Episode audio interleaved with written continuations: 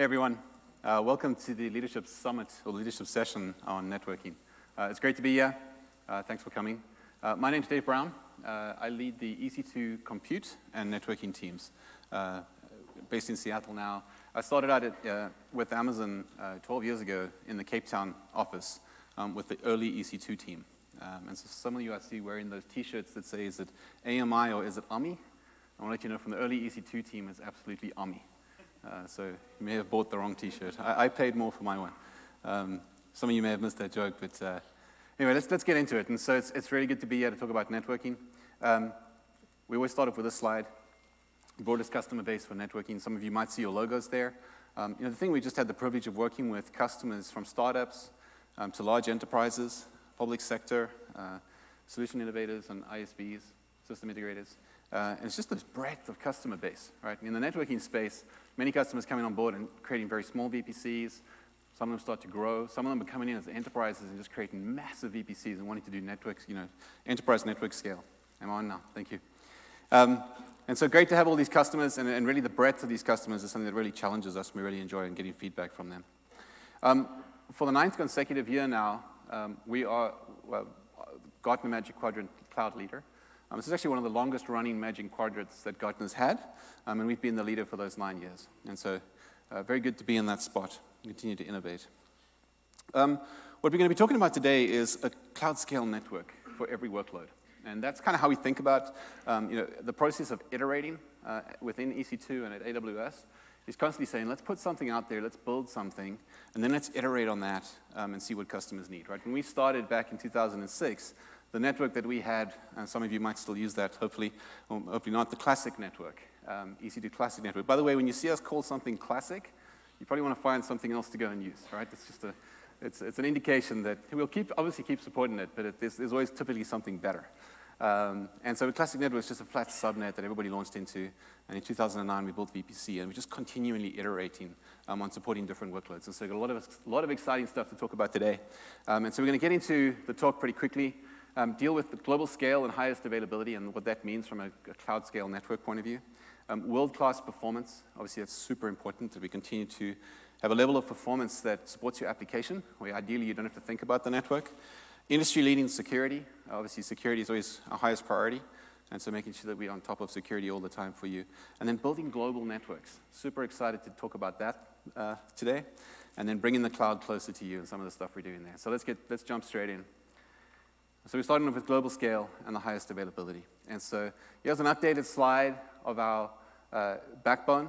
Uh, you know, we, we networking, uh, foot, footprint and reliability matter, right? So the scale of your network, whether you, you span the globe, having the broadest footbook, footprint, uh, networking services around the world, um, that's what we have today. And so today we have uh, 22 regions and 69 availability zones. Um, we have 210 CloudFront locations. And so those are uh, CDN locations. Um, where you, are using CloudFront, you can actually get access to cached content at those locations. That number has actually doubled in the last two years. And so we went from 100 to 210, and the scale we're growing at there. And then obviously 97 uh, direct connect locations as well. And so if we, if we zoom in a little bit on that network, everything you see there is a redundant 100 gigabit uh, Ethernet fiber, uh, multiple spans, obviously spanning the globe. Um, and it's all private network capacity that's either owned um, or leased by AWS, but all controlled by us. Uh, and so one of the questions is, well, why do we have a backbone? Why does that matter for customers? Uh, the first thing is security is obviously one of the big reasons.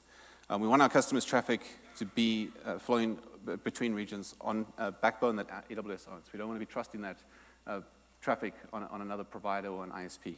Um, second one's availability we have to do an enormous amount to make sure that the backbone is actually has enough capacity to carry your workload. And if we're just trusting that to ISPs out on the internet, there's a good chance that one of them may not be able to handle the scale if our, multiple of our customers spike at the same time.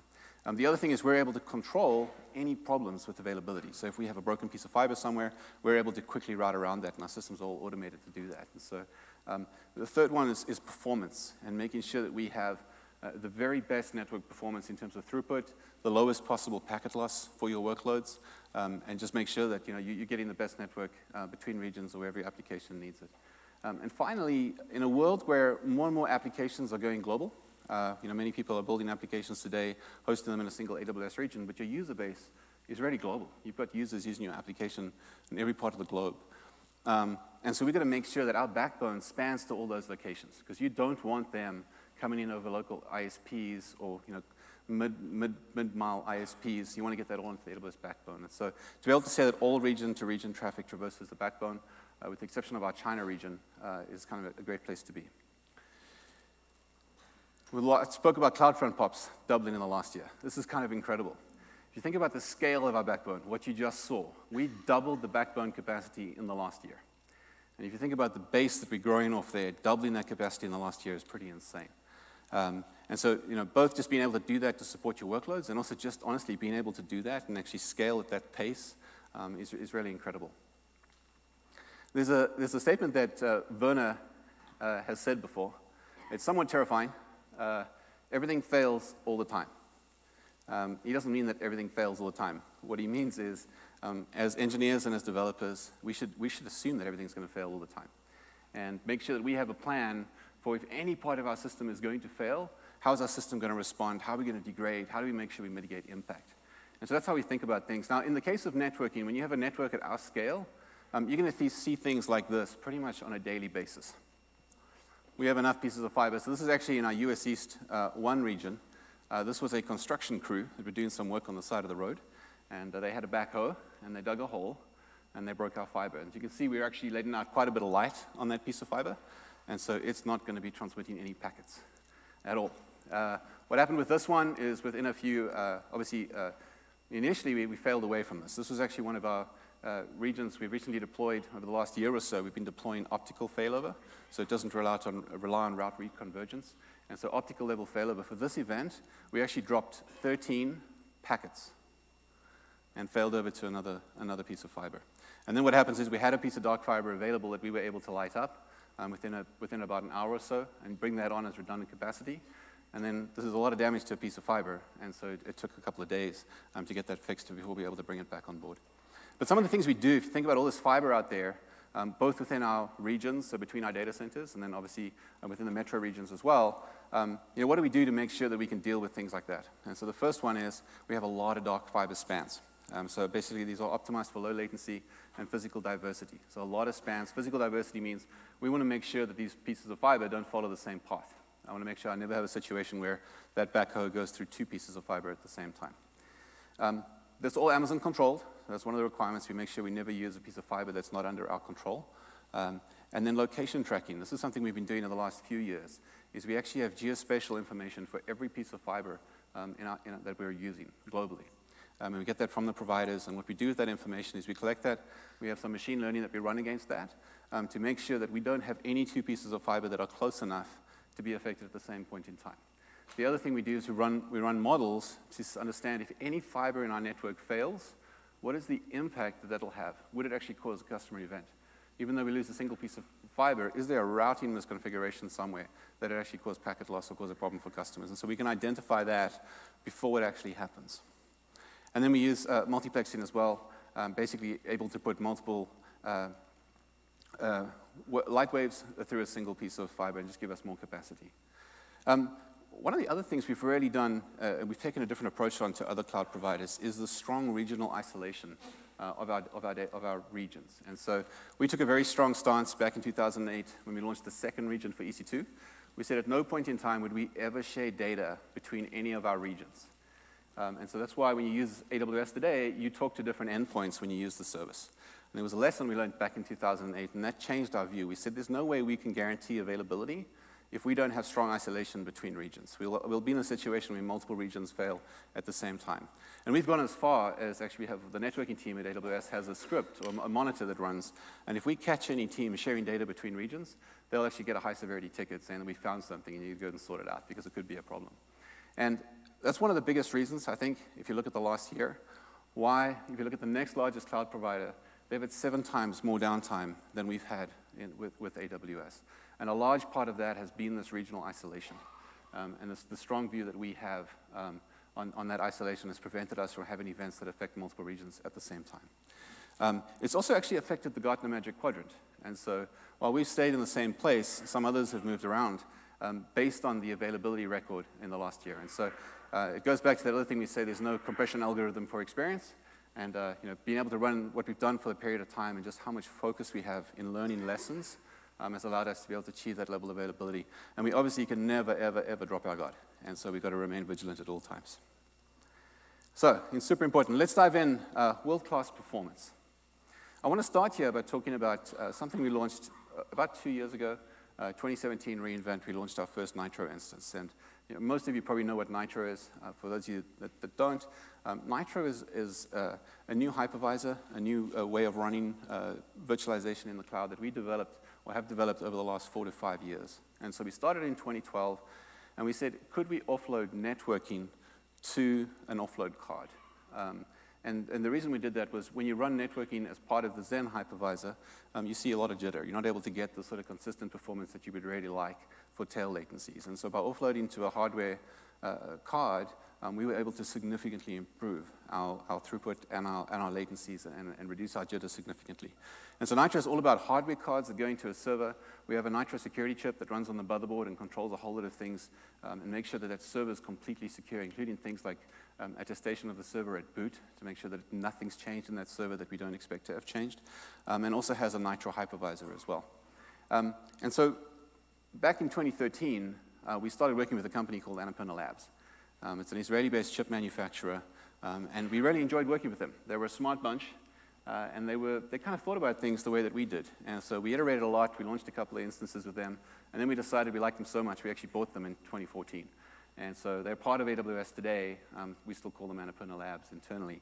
Um, and so what we do with them is, is they literally make and manufacture uh, processors and chips uh, and network cards for us, these, these hardware offloading devices. And so if you saw Graviton 2, that was done by Annapurna Labs, Graviton 1 as well. Um, and then what, what we do is every about 18 months or so, they bring out a new network card. And so we get a new card from them, and there's a whole lot of new functionality. Um, the software engineering teams work together with them to put a lot of functionality into that processor. They design the processor, and then you know, every 18 months or so, a new one comes out. And so if you look at our C5, which is our high-performance uh, compute instance type, and then we launched a thing called the C5N, the C5 has the third generation Annapurna network card in it, and the C5N has the fourth generation Annapurna network card in it. And you can see the difference there. The C5, offers you 25 gigabits of throughput. Uh, it's, it's, it's good for most. Uh, but if you really want to get that throughput and that low latency and that high packet per second, you've got the C5N, which will give you 100 gigabits of throughput. We announced that last year at reInvent, and we're still the only cloud provider to have 100 gigabit of Ethernet capacity uh, in the cloud today. So very proud of that. Um, and so how good is it? How big was the change between the two, the two cards, the two Nitro offload flow cards? And so here are some benchmarks that we ran. Um, the first graph is showing you throughput. And so obviously, as we said, 25 gigabits, we were able to sustain that. On the 100 gigabit, we were able to stay, uh, sustain around 90, 91 gigabits of throughput. On the latency, obviously lower on that graph is better, by the way.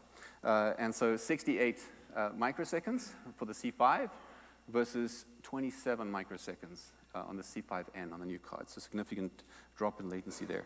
And then packets per second. This is super important. If you're running, if you're a partner that develops network appliances, I'm sure you've probably bumped into packet per second at some point where you don't have enough of them. And we've been working really hard to make sure that we have a lot of packets per second. And so 1.93 on the C5, and we're up to 5.05 on the C5N. And that number is going a lot higher. We continue to work in that area and optimize. Um, actually, a press release that came out uh, on Monday and uh, this one caught my eye, and I added to my keynote. I was like, this is fantastic. Uh, this is one of my favorite sports, uh, Formula One. Uh, for those of you who don't know, this is a form of motor racing where you turn both left and right. Um, and, and, and what, uh, what, what they've been struggling with, if any of you have watched Formula One, and you go back to you know, the, maybe the, the, the 90s or the early 2000s, um, it was a very exciting sport. You had wheel-to-wheel racing um, and you know, a lot of overtaking. It was fun to watch. Um, Formula One's gotten a little sleepy lately, and, and, the reason for that is they've gotten so good with the downforce and the aerodynamic on the cars that when one car is following another car, they don't have enough downforce, and so they just start to fall behind. So you can never ever get to a point where one car can catch up and actually have a good wheel-to-wheel race or overtaking maneuver. And so uh, a lot of fans are kind of getting a little jaded about Formula One, and Formula One have been working with us. They've been a fantastic uh, customer to work with, super exciting. And what they did is they took our C5N clusters and they actually ran a computational fluid dynamic workload. And what they were trying to do is design the Formula One car for 2021. And they wanted to solve this problem of can I have a car that has a lot of downforce, but doesn't disturb the air behind me and actually cause the other car to not have the downforce. And so I can get back to the wheel-to-wheel racing that they had. And so they've actually just finished that. They've designed the 2021 car with that process. They used uh, 1,150 compute cores of our C5Ns. Obviously, the 100 gig networking was a big part in that. Um, and they were able to do the simulation with an average runtime reduction of 70%. So they went from 60 hours of running that simulation to just 18. And so hopefully 2021 should be a really exciting season uh, if you're into Formula One. Um, that's obviously in the HPC space, and we actually recently just won a number of awards uh, in the HPC space provided by the HPC Wire magazine. Um, this just happened a few weeks ago. And this is our innovation in, in both compute, but also in the 100 gig networking. 100 gigs of networking on these machines has completely changed the way a lot of companies are thinking about HPC and the way that they're thinking about machine learning. We're seeing very, very large machine learning clusters because there's enough network bandwidth now to actually you know, transfer the necessary data between, between the various nodes. And so I suppose the one more question, well, how are we doing, if we, you know, from a Nitro point of view, how are we doing uh, against the other large cloud providers? And so there was a uh, external research company called Enterprise Strategy Group that actually conducted a survey of this, and they ran, they ran a simulation over about six months. This is just using standard EC2, not doing anything uh, fancy, uh, you know, to kind of get better performance. And they did the same test across all the cloud providers. They don't actually name, uh, we know which one was us, we don't know which one was the others. And so network performance across the leading cloud providers, you can see throughput um, came in at 30 on vendor X and 28 on vendor Y versus the 90 that we were getting on our C5N. Uh, latency, you can see 34, 43, and 27. And then packet per second, the big difference here, you can see 1, 1.02, 0.52, and then the 5.05 um, that we had measured earlier. And so we're not done. This is a space that we continue to iterate in. I have teams working on this all the time. We're never going to get relaxed. And so it's, it's great to have a lead. We want to keep giving you the very best and the, very, you know, the, great, the best throughput, best latency, and the packets per second, super important as well. And so that's talking about performance. Um, let's, let's take a look at uh, some of the security things. You know, many, many years ago, uh, we would have the conversation with customers about, hey, is the cloud secure? You remember there was that, that stage where people worried about security in the cloud. Um, very, very seldom meet anybody worried about that anymore. There's already a perception nowadays that the cloud is actually more secure um, than you could do on-prem. And so you can see the quote from Vodafone there, um, where they're saying from a PCI DSS point of view, they believe they were better off being within AWS than they would have been in one of their own data centers or a co-location facility. Um, so while we have a, a, strong list of you know, security tools, some of them are listed at the top there, obviously compliance, certifications, um, all those sorts of things, um, we've got to make sure that we always protect customer data um, using encryption. And so well, we took a, a, you know, we've said that where physical infrastructure leaves the Amazon, uh, any of our data centers, any of our own properties, any shared properties, basically any, anywhere that, that it's, it's not in a controlled environment, we will encrypt that data. And so today, all traffic between regions is encrypted. That's not true for all cloud providers, by the way. Um, it was something that we very, very strict around in making sure that traffic between regions is, is encrypted. All traffic between data centers within availability zone is encrypted. And all traffic between your C5N, any instance that has an N is encrypted if you do uh, traffic between those instances. So if you move to N instances, that new version of the Nitro card offers you line rate encryption just by default that you don't know about. One of the things that customers want to do, uh, we've run into a number of times, is they want to do anomaly detection. So they say, I'm, uh, I need a mechanism that can detect any sort of network or security anomalies uh, via content inspection. Now, some of them have tried to use flow logs. Um, they've had some success. The challenge with flow logs, though, is you're already getting metadata information. You're not actually getting the raw packets, and you're not getting the IP headers. And you need that for a lot of the anomaly detection, uh, certainly on the security side. And then very often an attack is not a single packet or a single flow. It might be a number of different packets and flows, and so you want to actually be able to watch it for a period of time. A lot of customers want to be able to use third-party appliances within AWS. Um, and they want to be able to use these, you know, they use many of these on premises today, and they want to use them in AWS. And so they want to be able to use those to do the anomaly detection. And we actually have a number of customers that are looking for ways to just store this data. I, I run an anomaly detection now, um, but I want to make sure I store all of this network traffic or some variant of that, because maybe there's some issue at some point down the line, and I want to go back and rerun that to see if I was ever vulnerable um, to any of these, these issues that may have happened. And so in June of this year, we announced a feature called Amazon, TC, Amazon VPC Traffic Mirroring. Uh, and I brought it up here. Some of you may not have seen that, but we do have the ability now to mirror traffic from any of your EC2, any of your Nitro-enabled EC2 instances to an ENI, either within your local v VPC or another VPC that you want to be mirroring to. A couple of customers have sold this in the past running agents on the instances. Uh, obviously, that's uh, uh, not great to manage. It's difficult to manage those agents. The other thing is it's not really a secure environment. And you could have somebody on the instance tamper with the agent and actually be able to mask any sort of traffic that went through that box. And so with um, traffic mirroring, we actually do that deep within um, the networking stack. It's even way below the hypervisor. It's literally within the card. Um, and so there's absolutely no way that anybody on the instance has any access to any of that, uh, the way that the traffic is mirrored.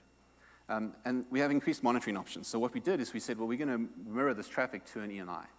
Um, and we have a number of partners. It was a great launch. We actually had 19 partners at launch.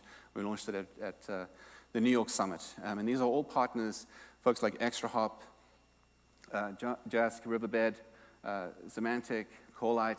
I'm not going to name all 19. They've all been great.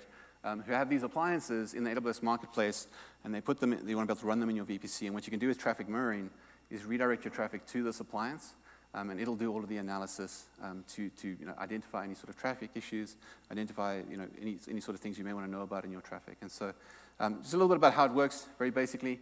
And so in this case, I've got a VPC.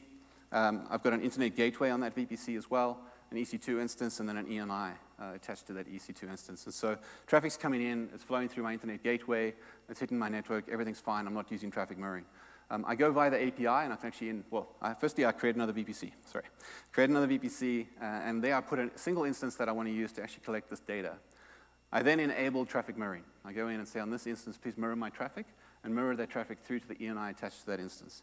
And so the traffic will immediately start mirroring through um, to that instance. Now, there are some cases, if you think about it, you, you may, if you're mirroring a lot of instances, you might exceed um, so the 100 gigs that you could take on, on, a single instance, or maybe the 25 if you're running a C5 or one of those instance types. So uh, the next example shows sort of a larger scale version where it's coming in via the internet gateway once again. You've now got three uh, instances there. And what you've done in the second VPC is we've actually put an appliance behind a network load balancer. So you can actually put a network load balancer there um, and then ENIs on those appliances. And now what we can do is we can actually load balance. When I turn on traffic mirroring, I can load balance across uh, all of those appliances. And so I'm able to scale them out horizontally. And so that's traffic mirroring, uh, launched in June of this year. Uh, certainly a feature that was very much in demand in the enterprise space. Um, and so good to have it out there. Traffic mirroring provides you with passive monitoring, um, which means you kind of know that something happened after the event, right? It happened. You didn't block it before it happened. And so we have some customers that are looking to do um, active monitoring, which is monitoring where I'm actually in line with the traffic, and I want to be able to block that traffic when it happens. And so, so we've heard from customers, we need a firewall for all traffic between on-premises and AWS. Uh, we have compliance requirements for intrusion detection in a VPC. Our security organization requires application-level inspection. We would like to centralize security appliances for any internet traffic. Any of you ever said any of those? Definitely? Okay, good. Somebody had two hands over there. And so, uh, you know, what the, the great thing is, we've actually got a lot of appliances today in the AWS marketplace. Uh, you know, and fantastic to have our partners in there um, with these appliances, and you see a number of names there. Uh, I just picked a few. But one of the challenges is, how do I take that appliance and actually put it in the right place in my VPC and route traffic to it? Right? So want traffic coming from the internet to hit that appliance regardless of the destination IP. The destination IP might actually be targeting another instance in the VPC, but I want to make sure that it always goes through that firewall. Um, today, some customers do it with NAT, they do source NAT, all sorts of crazy implementations. Uh, it's a pain to manage. Um, and it can also slow that NAT the, slow the firewall down at some point once your NAT table gets really, really large. And so um, we kind of thought about it and said, was there something we could do? And so yesterday I was happy to announce uh, Amazon VPC ingress routing. And so this redirects ingress traffic to third-party appliances before it reaches your, the target destination. And so we talked through it. So ingress routing makes it dead easy um, to deploy network appliances within your VPC and get the traffic to where you want it to be. And so basically what you have to do is launch a, VPC, launch a uh, instance from the marketplace, go in and choose your appliance. Um, you can now attach a route table to an internet gateway or a VGW, and you can set up that route table however you'd like it. And so basically you could indicate that any traffic destined for a subnet or an instance should be forwarded to the security appliance, at which point it gets monitored and then put back on the wire and, and redirects through to the, the backend instance. And so ease of deployment, it's very, very easy. Fine-grained policies, you can control those routes at very fine, fine-grained level of granularity and control exactly where that traffic would be. You could have multiple different appliances for different subnets. You, from a compliance point of view, you can use the same appliance now um, within your VPC as you would use on-prem. Um, and then obviously we have a number of partners um, that have launched with us. And so just very basic, kind of to explain that again. So I have an internet gateway. You can see I've now attached a route table to the IGW, which I wasn't able to do before um, this launch. I can also do it with a VGW, so traffic coming over Direct Connect or VPN. Um, and that traffic is now hitting a firewall and then moving off um, to that instance after the fact. So exciting to put that out there. Um, we had a number of different partners launch with us. Um, ones on the slide um, with traffic mirroring. And so many of them did blog posts yesterday and press releases yesterday with this launch. Um, and so if you use any of those, please go and use them with traffic mirroring. Um, it, it's really, really great. So uh, now we have traffic mirroring, ingress routing. Uh, they're really separate features. And but we had one a customer that kind of did something really interesting with them. And so what they did was created a VPC, um, had a firewall in there, number of machines. Um, they had a user, and they were sending traffic through that firewall and into that VPC. And what they wanted to do is they said, if I ever detect anything in that firewall, if any sort of issue happens, um, I would like to go and execute a Lambda function. And what that Lambda function will do is it'll actually go and enable uh, traffic mirroring and capture packets for a period of time. Maybe we capture 10 minutes of traffic or whatever, um, and then maybe turn it off again. And so it's a way where you can sort of you know, automate the turn on of traffic mirroring when you detect some sort of issue within the system. And so we thought that was pretty clever. So let's dive into the next section, building global networks. Uh, I'm super excited to be talking about this today. Uh, I'm very glad, you know, last year at reInvent, the big theme for us was fixing, solving the connectivity problem between VPCs. Uh, some of you may have heard me say when we built VPC back in 2009, we thought everybody would create one VPC. We literally had a limit, it was one. Who would ever need another one? Turns out, all of you guys create tens, hundreds, thousands, tens of thousands. We even have some customers with hundreds of thousands of VPCs. And they've been a great building block, right? Very, a great way of isolating your application. Um, I think you've made the absolutely right decision to use many, many of them. Uh, and, but we had to deal with the connectivity challenges. And so last year at reInvent, um, we launched a service called Transit Gateway, um, which I believe has largely solved that problem. Um, I don't have many customers talking to me about connectivity challenges anymore. And when I do, they normally haven't tried Transit Gateway. Um, and so we're super excited about this product. It allows you basically to create a single transit gateway, which is outside of a VPC, and bring in a number of VPCs. So you can attach thousands of VPCs to a transit gateway. You notice I said thousands. We made sure it's, you're not going to run into limits there, and we, that's a soft limit. We can go higher. Um, you can also bring in VPN, and you can bring in Direct Connect Gateway. Um, and so any of that traffic, so whether it's coming in from that VPN, uh, where it's coming in from Direct Connect or any of those VPCs, it can speak to any endpoint. It's no longer like you had with peering where you had to have the full mesh. You just create one gateway, you attach everything. And so it's been great to see this go, go out there. Um, and as I said earlier, and well, I didn't say it earlier, it was in my notes, so I should have said it earlier. Uh, Transit Gateway is actually a cloud router. Um, and so that's the way to think about it. Um, and we started thinking, well, are there other things we could do with a cloud router? Obviously, we're solving this problem of connectivity. Um, but are there other sorts of things we could maybe look at supporting? And one of the ones that came up was this idea of multicast routing. Uh, multicast routing uh, quickly distributes copies of the same data from a single source uh, to, to multiple subscribers. So subscribers subscribe to a source, and that data, that traffic gets replicated out of all of those locations. Um, often used in sort of media distribution, uh, video conferencing, teleconferencing, that sort of space where you want to send multiple media streams out to, to different locations, sorry, single media stream out to different locations. Um, also very, very popular in sort of the stock exchange space where they're sending out quotes or trades um, out to multiple subscribers. And what they really want there is to get it out to the subscribers and kind of all arrive at the same time as well. Um, and so there's, there's really been no easy way of doing this. Um, some customers have obviously run agents, but we haven't really had multicast um, functionality. And, and, normally you have to go and buy hardware to do this. And so you'd have to buy hardware, and if you need to scale, you'd have to buy more hardware. And that hardware you obviously can't run inside AWS. You'd have to run that on-prem and keep your data centers. There's just a number of challenges. And so um, I'm happy to announce the availability of AWS Transit Gateway Multicast, um, which makes it simple to build and deploy multicast applications on AWS.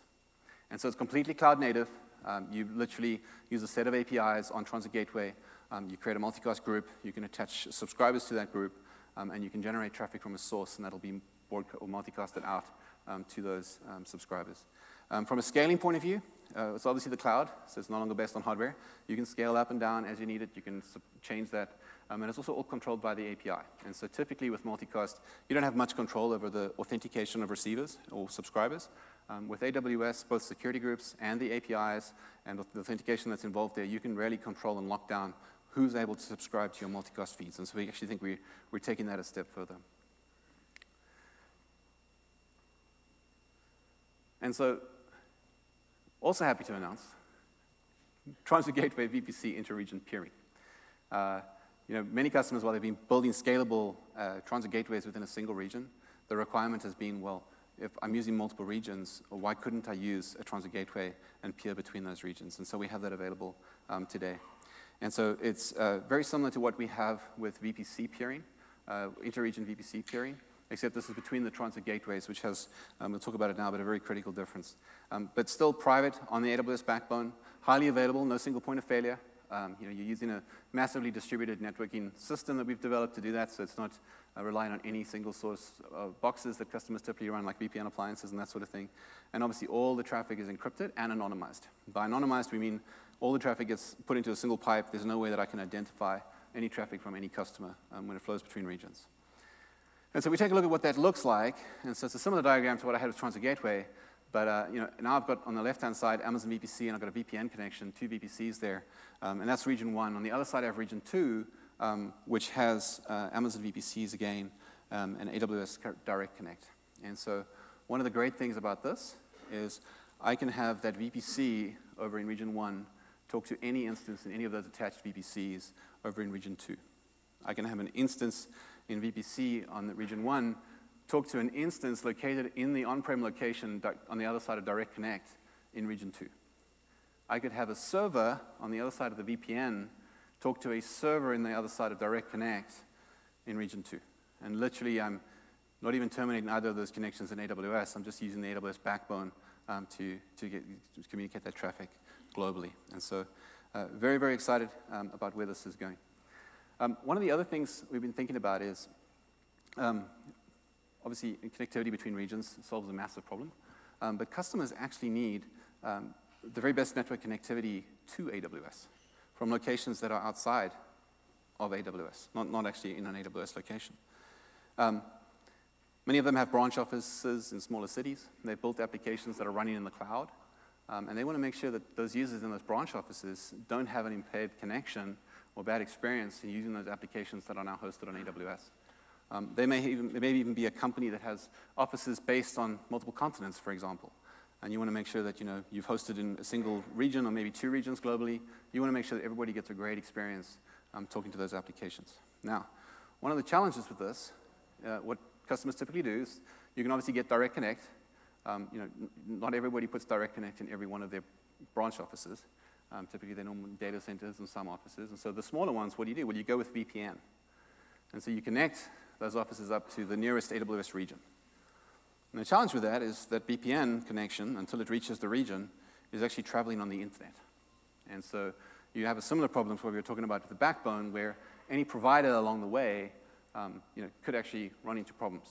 They, they could have a, an issue, um, they could be overloaded, they could be dropping packets, they could go down, and that's going to impact the quality of that, that VPN connection. And that's one of the challenges you know, with VPN today. And so um, we started thinking about, well, is there something that we could do to make that better? Is there something that we could do to reduce the likelihood that you're going to see impact on VPN, improve the latency, and make it more secure? And it turns out uh, there was something we could do. And so happy to announce AWS Accelerated Site-to-Site VPN.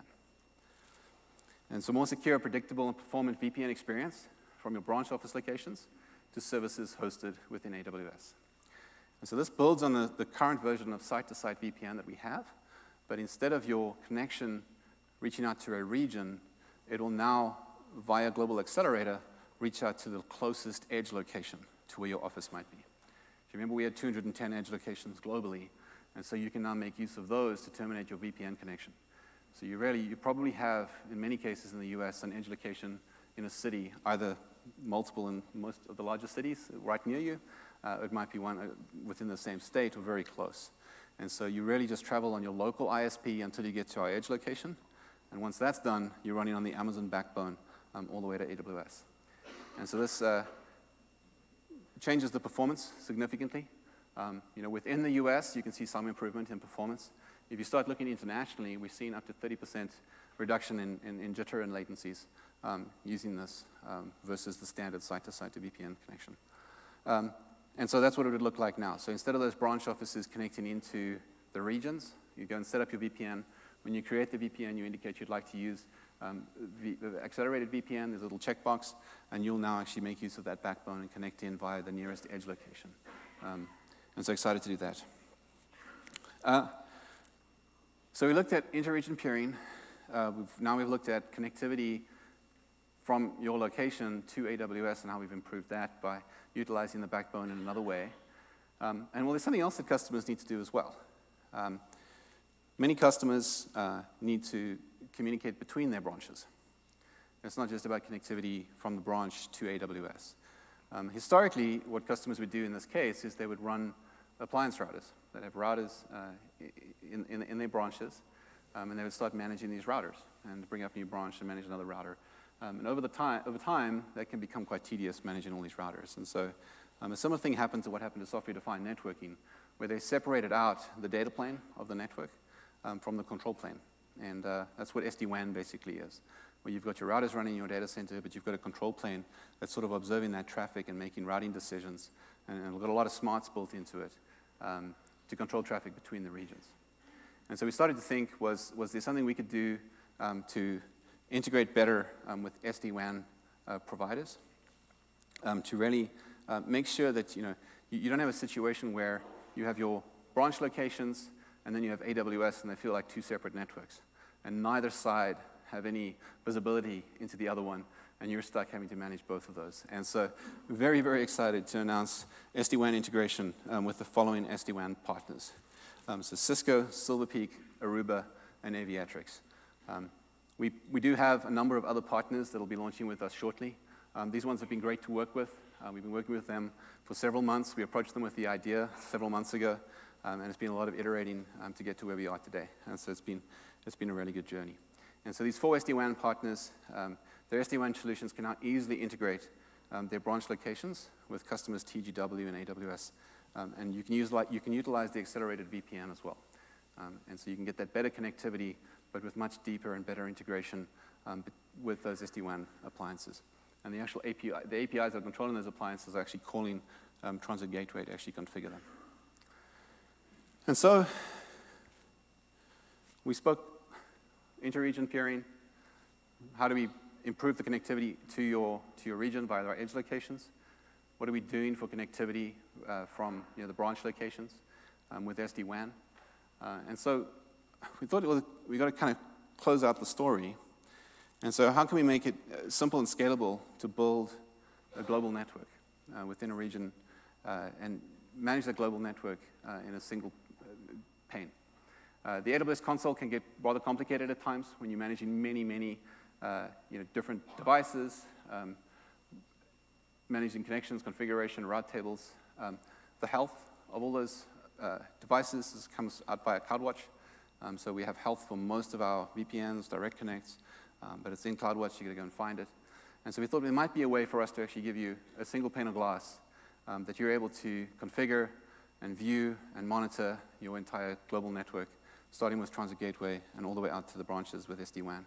And so we're happy to announce AWS Transit Gateway Network Manager. This is a new console to visualize and monitor network connectivity across AWS and on-premise networks. And so you can manage and monitor.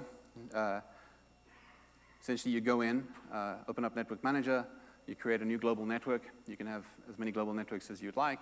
Um, you associate a transit gateway or multiple transit gateways with that global network. Um, once we know what transit gateways you want to associate, we will automatically go and mine that information for those transit gateways. And so we'll pull out any VPCs that are attached, any VPNs that are attached, any direct connects that are attached, um, as well as any SD-WAN devices that have been registered and attached as well. Um, and so that gives you visibility, and it also gives you monitoring. And so you're able to see if any of those devices are reporting an event that indicates that it's down, has it recovered, you can go mine, you can look at that. Um, the other thing we built into it is we built in an eventing system. We said, wouldn't it be cool if you have a VPN connection that goes down, that I could actually go and trigger a Lambda function to do something? Or if I go and attach a VPN, uh, sorry, a VPC or a VPN to a transit gateway, wouldn't it be cool if I could trigger a Lambda function to go and do a routing configuration in another region? And just give you that ability to kind of program the network and react to events. And so that's available in, in uh, Transit Gateway Network Manager as well. And so I want to show you a few screenshots. Uh, this is kind of the global view. Uh, everything comes in with geolocation information. Uh, the SD-WAN providers provide us with that as well. And so we're actually able to plot your network. And there you can see uh, you know, the various different, the transit gateways are shown in orange. You've got your VPNs in green. Uh, your impaired VPN is shown in yellow. And your VPN that's considered to be completely down. Um, that's where both tunnels are down versus one tunnel being down um, are shown in red. Um, and so you can literally get this global view. You can zoom in. You can click on those buttons. You can bring up you know, what, what devices are attached to that TGW. You can click through to monitoring. Uh, you also have another view. This is sort of showing you um, some of the VPNs that are attached. And so now I've zoomed in and actually clicked on that transit gateway, and I can there see the VPN appliances. I can click through to the uh, configuration console if I want to do that as well. Um, we have another view as well, which is uh, sort of your network view, um, your flowchart view. And so this is a great one for actually mining the health um, of network appliances. And so you can see here at the top of that graph, um, on the top of that slide, you've actually got the top VPN that is, that is red, and that will be visible as you collapse that. You can see it'll go yellow, and you'll know that there's some problem over there, and you need to go and take a look. And then finally, there's full health monitoring built into it with dashboards as well. And so now you have one place to go for all of your um, devices to actually see um, you know, what that monitoring is instead of scratching around in, in Cloud, CloudWatch and to see um, what's going on. And so we're uh, very, very excited um, about all of those features um, from inter-region peering to improving your connectivity via VPN to AWS, to integration with the SD-WAN partners, and then building a dashboard um, that allows you to see all of that as one network and start managing this um, end to end. And so I'm also very, very excited today to welcome Sachin Gupta uh, from Cisco on stage me. Sachin is the Senior Vice President of Enterprise Products, so please join me in welcoming him on stage. Hey, Sachin. Thanks for coming. It's great to have you today. Yeah, today. Um, and so maybe start off by just telling us a little bit about yourself. Yeah, so I'm a senior vice president at Cisco. I focus on enterprise products. I'm part of the intent-based networking group. That group is responsible for all of our networking products from users and devices all the way to applications and data. So what that means is your campus, your branch WAN, data center, and now cloud networking are all part of that organization. Fantastic, excellent. And so, so Sachin, yesterday we officially announced, two days ago, we officially announced the partnership between Cisco and AWS. Um, but we've been working together for a long time and collaborating. Um, tell us a little bit about some of the, the wins we've had over the years. Yeah, look, this is a, this is a really, really uh, big deal because Cisco, as the, network, the number one networking player, security player in the market, and with AWS as the number one cloud provider, we really need to come together early. And for the last few years, we've already brought tremendous innovation to the market. So first, the top uh, selling router, the cloud router you described in AWS Marketplaces from Cisco. We continue to work together and add innovation there, as well as the top security products in Marketplace um, are, are from Cisco. In addition, uh, ACI, which is our application-centric infrastructure, uh, think of that as a way to automate, orchestrate, drive policy for an on-prem data center, now is supported anywhere. And the first cloud uh, provider that we worked with on that was AWS again. That's so great. just how you manage an on-prem data center and policy, yeah. you can do that in AWS. That's fantastic. That's awesome.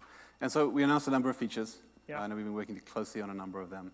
Uh, let's start off with SD-WAN. Tell us a little bit about what SD-WAN means. yeah, you, look, you already laid the groundwork a little bit on you know, why SD-WAN is important. So data plane, yeah. control plane separation. Let me just add to that a little bit.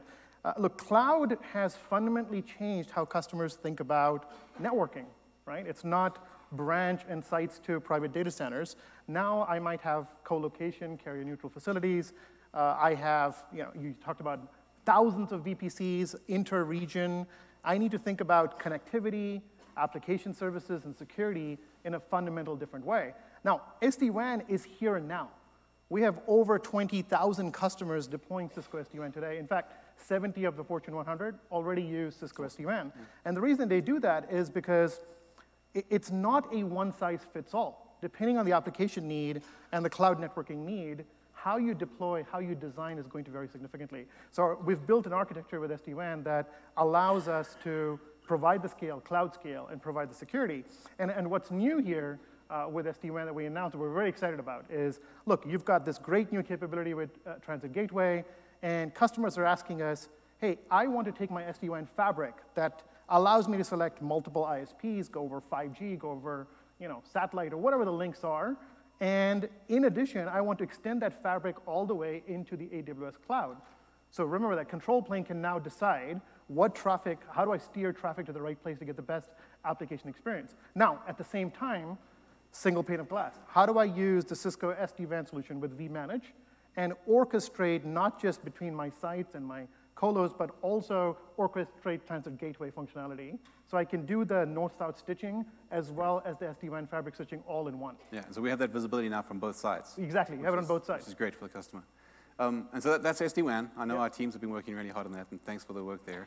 We've also been working on ingress routing together, so yeah. tell us a little bit of what you've done there. Yeah, so ingress routing, again, a fantastic new capability that we can leverage, and it goes back to giving IT that consistency on-prem and in the cloud. So first of all, on-prem, you would have the connectivity, but then you would have the services stack, layer four to seven services, firewalls, you would have the monitoring capability to detect threats.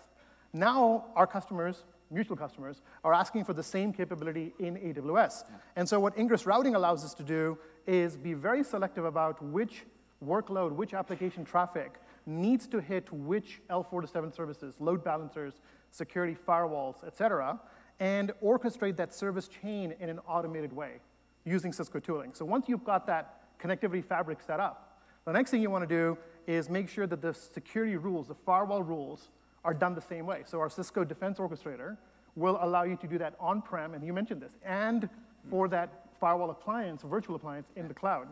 And then last but not least, you want to be able to detect threats. So StealthWatch was up there, right? So StealthWatch now works with cloud hmm. so that you can detect threats that might be happening in your cloud environment the same way you can do on-prem. So same tools, IT consistency delivered for layer four to seven services as well. That's, that's great. And I'm just about to get into the Outpost section of my talk. Yeah. But I know we've been doing some work there as well. And so tell me a little bit about Yeah, Outpost is kind of interesting, right? Yeah. It kind of, it, it, turns it upside down because now you're taking the best of AWS cloud capability yeah. and bringing that in an on-prem instance. Yes. Okay, well, now what do you want to do? You need to be able to take the policy work that we provide uh, with application-centric infrastructure where I can orchestrate a private data center for application policy. I can orchestrate within AWS Cloud. Yeah. And now with Outposts, we've just completed testing with you, uh, where you can use ACI again, to, up, to implement application policy with the same platform, consistent for IT. And so it's integrating really well with the customer that already runs all of the Cisco. And we have thousands and thousands of customers already using ACI, and they can now get to extend that capability with Outpost. That's excellent, super exciting. Well, it's been fantastic working with yourself and your team. We're not done yet, right? Like we're, we're, we're gonna continue collaborating. We, we, have a lot of stuff. Intensely focus on our customers and Absolutely. keep innovating. Absolutely, it's been good. It's been great. Thanks, Thanks very much. Dave. Thanks, Sachin, for joining me.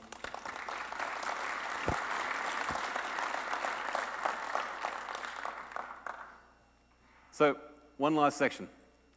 I'll be about bringing the cloud closer to you. And uh, one of the things we're seeing, um, you know, we've been telling customers about Outposts is, Outposts is obviously an, an AWS rack um, that you can put into your own data center. And we've been telling a lot of customers really there's two reasons you do it. One is latency, and the other one is if you have any sort of local data. Um, but in thinking about this, um, one of the things that I'm starting to observe is, you know, in the last 10 years, we've observed an incredible change in sort of the application framework, right? The app, if you think about how much the apps on your phone have changed in the last 10 years, what 4G has done. And the, at the same time, uh, the hardware has improved so significantly. If you look at what's happened to the processors in that time, Moore's Law died about four years ago, right? We can't keep up with Moore's Law anymore.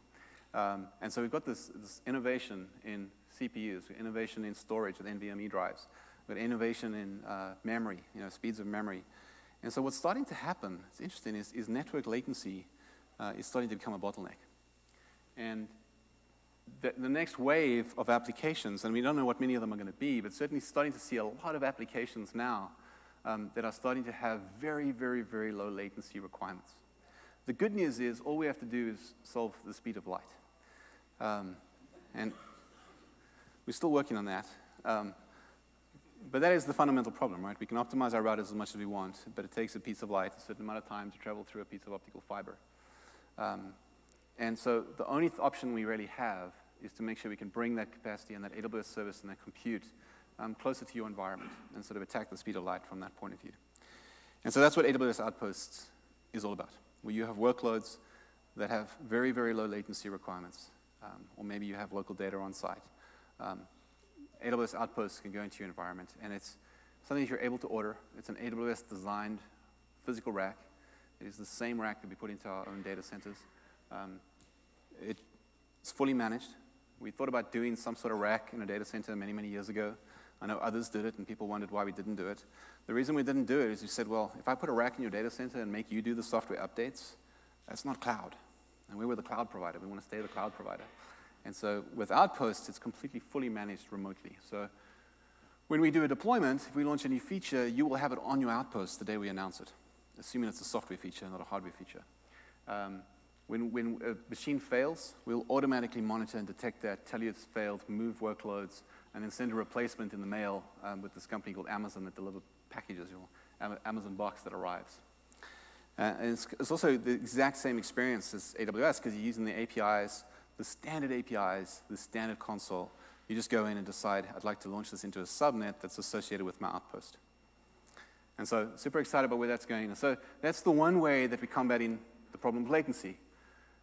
The other thing, though, some customers say, well, I don't really want my own outpost It's very exciting to have AWS hardware in my data center, but I'm, I don't really need that. Um, and what I would like is an availability zone that's closer to me. I want one that's just less than 10 milliseconds away from where my workload is. And so yesterday we announced introducing AWS local zones. AWS local zones is run latency sensitive applications at the edge using AWS infrastructure and services. And so think about a local zone as a very small availability zone maybe has slightly fewer services than some of our larger zones. It is tied back to a region. And so from that zone to the region, you'll see higher latencies. But within that zone, and from internet around that zone, you can get to that zone with very, very low latencies. And so again, uh, availability zone fully managed by us and providing you with low latencies. the first one is launched in Los Angeles. And so that's available now. You can go into the console today and actually sign up and request access um, to the first uh, local zone uh, launched in, in, in, Los Angeles. And the reason we put it there is there's a lot of movie companies, media companies, film companies uh, in Los Angeles. And their requirement for low latency has grown significantly um, because what they're doing is they're shooting uh, literally movies, they're shooting uh, series such as this one. Um, that information is coming straight off a camera. It's going onto a snowball and it's being transferred to AWS. And then they're using things like our G4 instance types, which are our very latest GPUs, targeted graphics and inference workloads. And they're actually doing the colorization and the editing and the animation and everything running Windows Adobe products on that G4 machine in the cloud. And obviously, if you're doing that sort of thing, you want to make sure that the latency is incredibly low.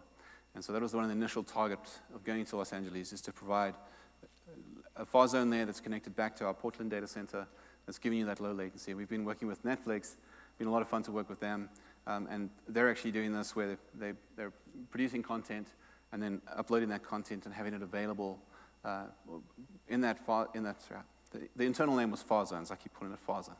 But then we decided, well, that's not customer centric. We should call it local zone. So it's not local zones. Um, and so Netflix said they're excited to announce uh, AWS Local Zone in Los Angeles, which brings cloud resources close to creators and filmmakers and cuts down on latency between the artists and their workstations.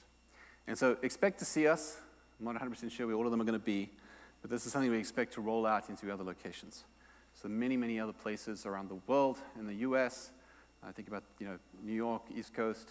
Uh, I'm not saying we're going to do any of those. Um, all around the world, um, but you're going to see an increasing number of these uh, local zones over time. And so obviously, if you want a local zone in your backyard, um, please talk to your account manager, and we'll do what we can to make it happen. And then, uh, you know, finally, the next thing I think is really going to drive latency and, and, really bring the next big shift. And I don't think we fully understand, well, I certainly don't understand kind of what that's going to look like or what the ramifications are going to be, um, is 5G. Um, and so with 5G, uh, it's a very different protocol to what you're getting from 4G. Um, you, uh, you, the big, couple of big differences, a number of differences, a couple of big ones are very, very low latency. On 4G, you get about 35 to 40 milliseconds of latency. You test that, regardless of how close you are to the cell tower. Um, with 5G, that's going all the way down to single digits. Um, and then throughput is, is substantially higher, right? Not the um, sort of latency we get on 4G, but in the order of you know, many gigabits. Um, and so yesterday we also announced AWS Wavelength. And AWS Wavelength is taking AWS infrastructure. You can think of this as a local zone that's actually installed at the telco provider.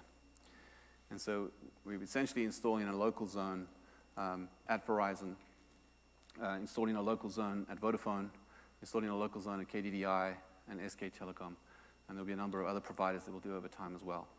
And so as you think about building applications for 5G, um, and what that means, you'll be able to build those applications on AWS, and you'll be able to use a set of tools that allow you to deploy those in a, in a provider agnostic way. So you'd be able to say, I'd like to make sure that this application has very low latency for 5G in these locations, the western half of the US, the whole US, the city, and you'll be able to target those launches. And wherever we have those um, essential local zones within the provider networks, um, you'll be able to launch that capacity. Now, we've embedded it pretty deep within the network. It's actually at the city aggregation center. And so you sort of have all the cell towers, and they're all feeding traffic back to the aggregation center. And we're right there um, because going any further away or any further down the line adds latency. And what we're trying to do is reduce that latency. And so a lot of super interesting workloads from everything from uh, you know, robotics, we're going to have 5G built in, getting rid of Wi-Fi in factories and starting to use 5G in those places. Um, gaming, uh, you think about you know, anybody playing games on their phone, regardless of what game it is, there's going to be a lot, of, lot more game streaming with that sort of bandwidth and that low latency. Um, so if you use the Amazon service, you'd be able to beat your friend because you have better latencies and better.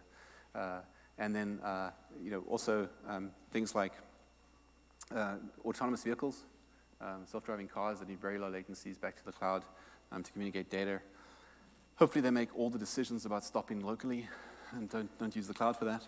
Um, but just an enormous number of workloads. Um, you know, also video cameras with 5G enabled so that we don't have to take um, trucks that do all the adverts and the stream management to a football field, but it's all just 5G cameras and the rest all just happens um, in the cloud. And so I think it's going to change things in the ways we, we, we can think about right now, but it's going to be interesting to see where it goes. And so with that, we've spoken about a number of things. It's been great to recap some of the features we launched this year. And then we, we spoke about VPC ingress routing. Uh, be able to take an appliance and put that directly into your VPC and route traffic to it seamlessly. Um, accelerated site-to-site -site VPN, giving you the Amazon backbone very close to where you are for your VPN connections. Transit Gateway Network Manager, that overview of all your networks you can manage, uh, and we're going to be iterating on that and bringing more and more objects and components to that over time. And then Transit Gateway Inter-Region Peering, ability to peer transit gateways between regions and really create these truly global networks. Um, and then finally, uh, Transit Gateway multicast. I've been pleasantly surprised how many people are excited about multicast. I was a little worried it was a very niche, but it seems like many people are excited about that feature. And so uh, very excited to see you guys go and use that. And so with that, uh, a number of other talks you may want to consider either attending a rerun if some of these happened already, or maybe watching them on YouTube afterwards. They're going to give you more details about all the stuff that I've spoken about at a much more uh, technical level. And with that, thank you very much. It's been fantastic to talk to you all. I hope you enjoy the rest of re:Invent.